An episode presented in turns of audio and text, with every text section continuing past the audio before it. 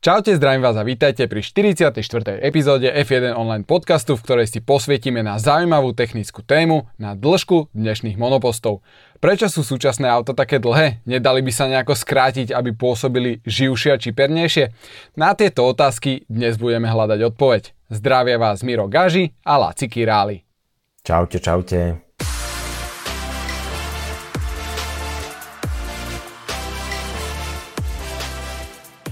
Hlavným partnerom dnešnej epizódy F1 online podcastu je e-shop formulastore.sk, ktorý vás nechce otravovať s reklamou a tak poďme rovno k téme. Veľa ľudí sa vyjadruje, že dnešné monoposty F1 sú jednoducho príliš dlhé, nemotorné a neobratné. Že vraj sa potom aj kvôli tomu menej predbieha. Vzniklo okolo toho zo pár takýchto mýtov a preto sme sa rozhodli, že si na to trochu posvietime. Na prvé počutie tieto mýty totiž znejú celkom racionálne, no ale keď sa nad tým trošku hlbšie zamyslíme, nájdeme tam kopu nezrovnalostí. Majme na zreteli, že aj napriek ich veľkosti sú dnešné auta neuveriteľne rýchle a lámu rýchlostné rekordy okruhov. Láci, na začiatok nám povedz, koľko približne merajú dnešné auta a ako to predpisujú pravidlá tak celková dĺžka auta nie je predpísaná, ale predpísané sú dĺžky niektorých jeho súčastí. Auta sa natiahli napríklad kvôli veľmi prísnym nárazovým testom, teda crash testom, uh-huh. ktoré si vyžadujú veľmi dlhú prednú nárazovú štruktúru, de facto nosovú časť, i pomerne dlhú zadnú nárazovú štruktúru. Tieto, tieto časti majú dokopy o niečo viac ako 2 metre a keď k tomu prirátame rázvor natiahnutý na približne 3,7 metra, tak auta majú okolo 5,7 metra, teda 5700 mm. Uh-huh. A pozor, keď sa pozrieme napríklad na slavné Ferrari F2000 z roku 2000, tak e, to malo dĺžku len 4397 mm, teda, to bo, teda bolo o 1,3 metra kratšie ako súčasné auta. A to prešlo len nejakých 20, teda 21 rokov. No a do grafiky sme pre vás pripravili porovnanie dĺžok niekoľkých ďalších aut Ferrari, aby ste mali lepšiu vizuálnu predstavu, ak nás teda sledujete na YouTube. Inak ma napadlo, že keď si povedal, že Ferrari F2000 z roku 2000, minulý rok sme tu mali Ferrari SF 1000. Takže čo, ono bolo z roku 1000? Lebo teda, Fungovalo asi tak, hej, hej, hej rýchle bolo Výkon tak. malo cca taký, aké by bola z roku 1000. OK. Uh, ja teraz pridám takú informáciu, že uh, samotný rázvor, teda vzdialenosť medzi prednou a zadnou nápravou, bol pri týchto slávnych autách Ferrari z éry Michala Schumachera, teda od rokov 2000 až 2004, kedy získal tituly, len 3050 mm a dnes je to teda spomínaných 3700 mm. Takže aj táto stredná časť, okrem tých deformačných zón, sa poriadne e, natiahla a narastla. No a celé je to ešte o to zaujímavejšie, keď si uvedomíme, že napríklad tie maličké autá zo 70. a 80. rokov mali v útrobách ešte obrovské 12-valcové motory a veľké palivové nádrže, totiž aj spotreba bola v tých rokoch úplne inde. E, no ale aj napriek tomu boli oveľa menšie ako tie dnešné, ktoré majú maličké motory 1.6 turbohybridné. Takže je to brutálny nepomer, ale k tej veľkosti dnešných motorov sa ešte tiež e, dostaneme trošku neskôr. No a treba dodať, že tých spomínaných 3050 mm týkajúcich sa Ferrari z rokov e, okolo 2000 až 2004 už bolo pomerne dosť. Pretože keď v histórii zájdeme až do toho roku 1975, keď sme mali tebou spomínané obrovské 12 valce, mm-hmm. tak Ferrari 312T malo rázvor len 2518 mm. To znamená, že odstup medzi prednou a zadnou nápravou bol o 1,2 metra menší ako dnes.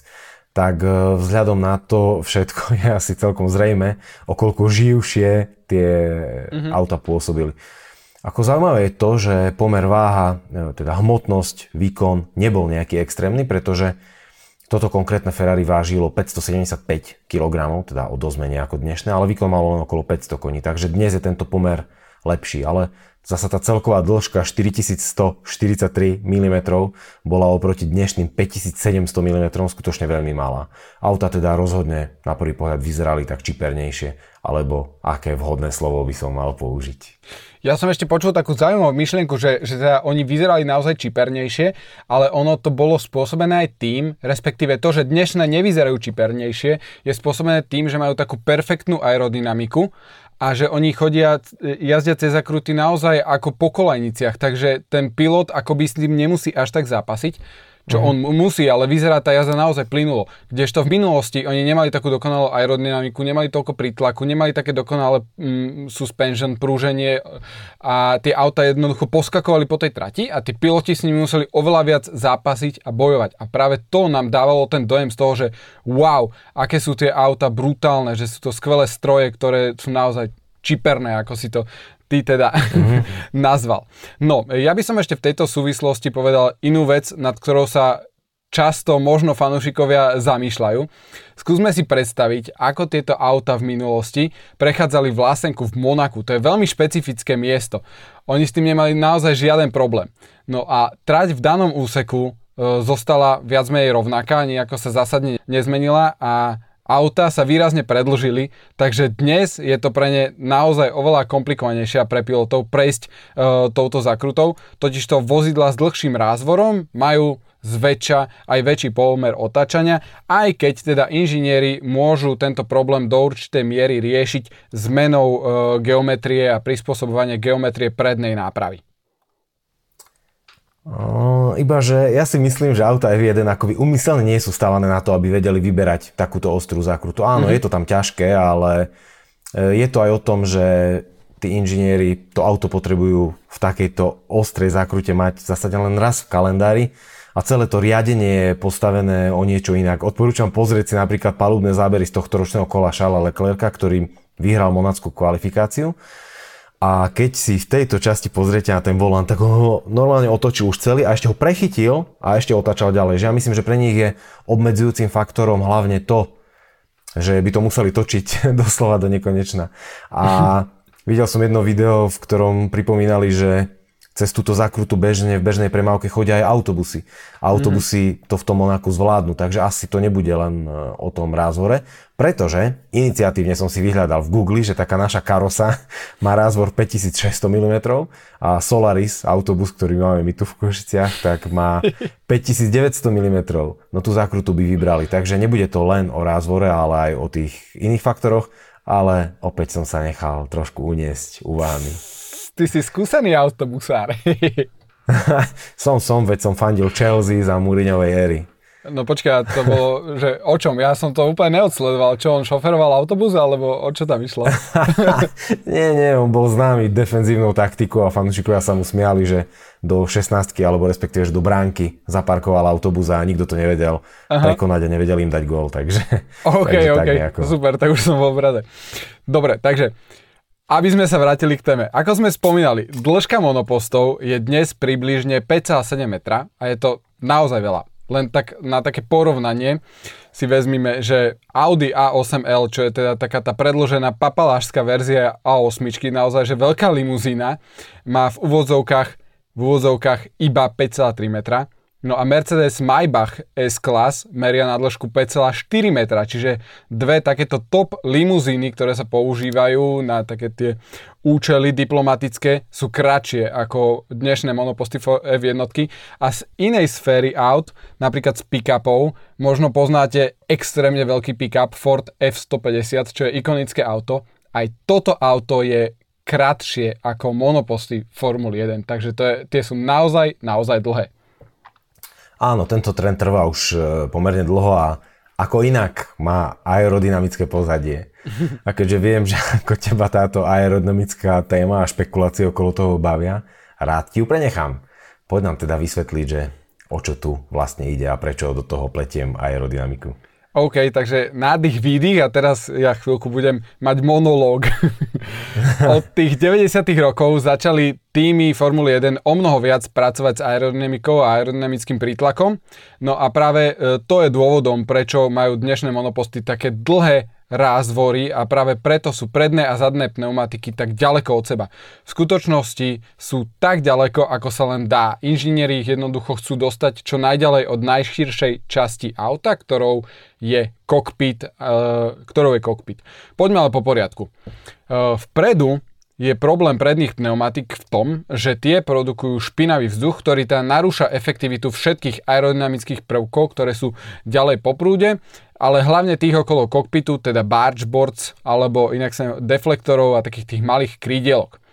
Zaujímavé je, že pravidla určujú, že predná náprava musí byť umiestnená až pred nohami pilota. No ale v súčasnosti ich inžinieri tieto predné nápravy dávajú ešte o, o dosť väčší kus dopredu, často až o 30 cm e, pred špičky nôh pilota. Vďaka tomu sa minimalizuje negatívny dopad zvíreného vzduchu na tieto spomínané batchboards. No a pri zadnej náprave postupujú inžinieri tiež podobne dômyselne, tiež chcú ju umiestniť čo najďalej od tohto najširšieho miesta auta, teda od kokpitu a oblasti chladičov. No a vďaka tomu vlastne v motorovej oblasti oni to auto akoby natiahnu a dosiahnu taký tvar, po anglicky sa tomu hovorí, že Coke Bottle Shape, uh, takže je to niečo ako keby tvar Coca-Colovej flaše, ktorý prináša rôzne aerodynamické výhody. No a tu prichádza jeden z mýtov, ktorý si teraz zboríme.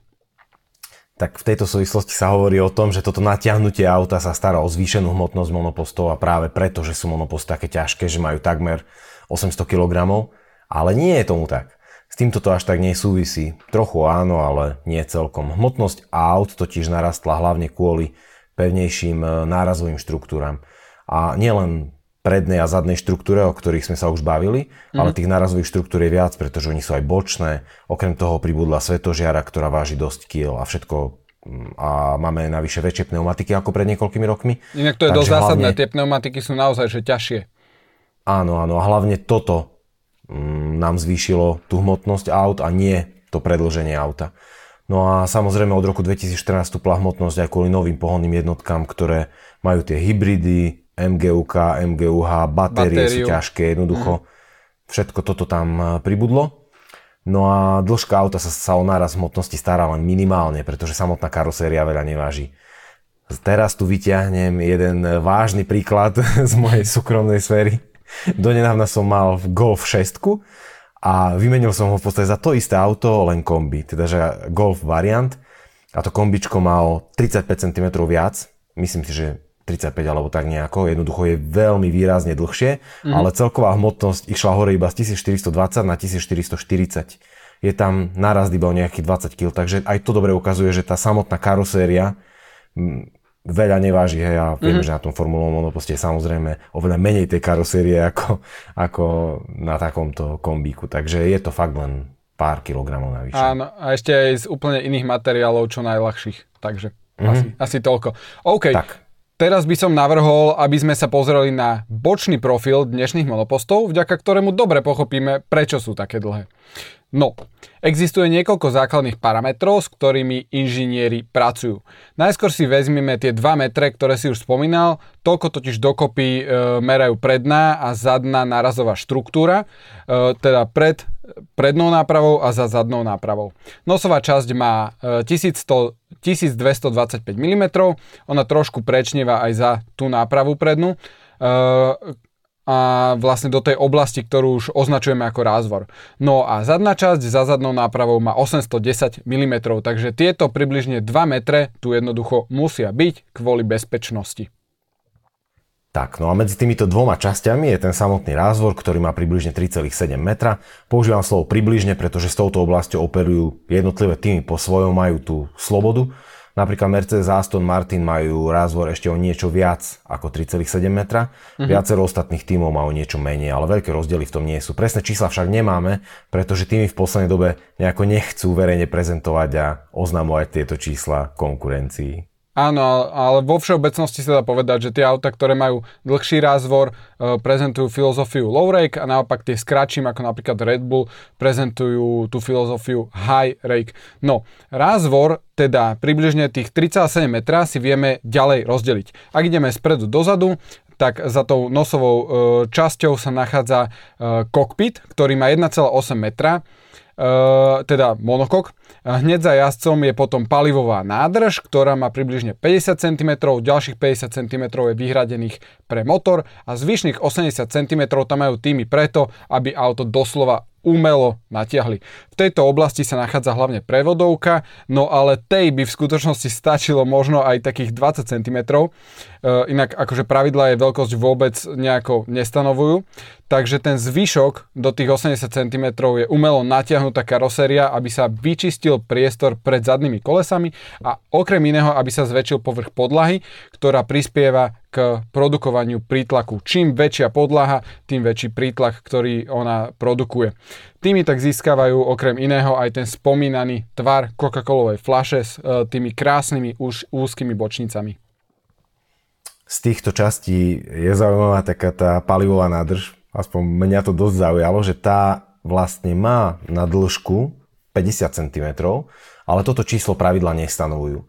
Pravidla hovoria len o tom, že palivová nádrž má predpísanú šírku, ktorá je maximálne 80 cm. Takže keď si to predstavíte, nemôže mať viac ako 80 cm na šírku. No a ak si vezmeme, že pod nádržou je aj e, batéria pre ERS a aj niečo ako čierna skrinka, v angličtine Safety Data Recorder, tak tými sa vzhľadom na tých 110 kg paliva, ktoré potrebujú na preteky natankovať, nedokážu pomestiť do menšie ako 50 cm zóny. Túto oblasť navyše z časti obmedzuje aj to, ako majú jednotlivé týmy postavený motor. Vieme, že na scéne sú úplne e, diametrálne odlišné koncepty motorov. Mercedes a Honda majú v tejto oblasti aj olejovú nádrž či zberač nasávacieho potrubia a Mercedes tu má aj medzichladič, pričom tieto veci uberajú priestor, ktorý by bol inak určený len pre samotnú palivovú nádrž. Uh-huh. A toto si uvedomíme, že, že vlastne v minulosti sme mali aj auta s menšími nádržami aj s väčšími, lebo mali sme tu niekedy aj dotankovávanie, potom niekedy bolo zakázané dotankovávanie, ale naopak sme mali oveľa väčšiu spotrebu, takže mm, je to zaujímavé, ako táto oblasť rástla alebo sa skracovala. No a tie motory, ktoré si ty spomínal, ktoré vlastne zasahujú do tej oblasti nádrže, to sú hlavne motory s konceptom split turbo, ktoré majú rozdelené turbo, ale to je taká dosť komplikovaná temička na mm, asi podcast sám o sebe, možno, že v budúcnosti sa tomu niekedy povedu, povenujeme. No, teda, e, ďalej poďme k motoru. Motor ako taký musí mať na dĺžku zhruba 50 cm, no a podľa technického odborníka Formuly 1 Craiga Scarborough'a majú motory reálne okolo tých 48, čo je ale o mnoho menej, ako tomu bolo v minulosti. A motory sú dnes aj do istej miery štandardizované. Je napríklad predpísané, kde sa má motor upínať na ostatné štruktúrálne časti auta, totiž aj motor je štruktúrálna časť auta, ktorá nesie celú tú záťaž. No a je to tak preto, aby mohli tými ľahšie prejsť od jedného dodávateľa pohonných jednotiek k druhému. Keby to pravidla nevinúcovali, je tam ešte taká zaujímavosť, že tie motory by boli zrejme ešte kratšie a boli by nižšie tým by tými získali nižšie ťažisko a ešte by aj ušetrili nejaké to miesto. No a ako vieme, nižšie ťažisko je v, pre športové auta niečo naozaj, naozaj uh, želané. No, viem si predstaviť, že všetkým vám už teraz tých množ, toho množstva čísel ide buchnúť hlava, ale keď to teraz celkovo takto porátame, tak prídeme na to, že ak by pravidla niektoré veci upravovali inak, vedeli by sme rázvor pomerne výrazne skrátiť. Ak by sme všetko toto, čo sme spomínali, totálne zhutnili a išli úplne do minima, tak rázor by mohol mať približne 3 metre. Iba, že inžinieri a aerodynamici to jednoducho nechcú, pretože by na to doplatili. Od roku 2022 však príde malá zmena, pretože v článku 3.4.2 technických pravidel pre rok 2022 stojí, že rázvor bude môcť mať maximálne 3600 mm. Takže táto oblasť bude obmedzená, mám pocit, že vôbec prvýkrát v histórii Formuly mm-hmm. 1. Vizuálne si to teda ani nevšimneme, pretože z tých 3700 pôjdeme na 3600 ale aerodynamici sa opäť trochu zapotia. Pravidlami im teda vezmeme 10 cm, s ktorými sa mohli hrať. Áno, ja by som ešte povedal, že oni naozaj nechcú uh, skracovať ten rázvor, lebo, lebo by tým prišli o aerodynamický prítlak. Ako sme spomínali, tá podlaha by bola kratšia, produkovala by menej prítlaku, takže oni ju naozaj chcú natiahnuť ako len môžu a preto máme tie monoposty také dlhé, ako máme. No a na záver by sme vás chceli e, vyzvať k prezentácii vašich názorov týkajúcich sa toho, aké dlhé auta by sa vám páčili alebo sa vám páčili, e, čo je váš taký ten ideál, či by sme sa mali vrátiť viac do minulosti a razvor skrátiť, možno na tie 3 metre, ako to bolo okolo roku 2000, alebo či bude OK aj tých 3,6 metra, ktoré uvidíme od budúceho roku. Dajte nám vedieť váš názor, tie diskusie e, v tých komentároch sú fakt skvelé. Tak, tak a vyjadrujte sa aj k všetkým ostatným témam, ktoré sme tu načrtli alebo do ktorých sme zabrdli. A samozrejme, že ak sa vám naše podcasty páčia, dajte nám odber na YouTube alebo na jednotlivých podcastových platformách. Podporte nás na Patreone alebo si na Formula Store SK, kúpte naše trička, takéto fajnové, Áno, krásne v rôznych veľkostiach. No a na dnes je to tým pádom alles. Majte sa krásne. Čaute. Čaute, čaute.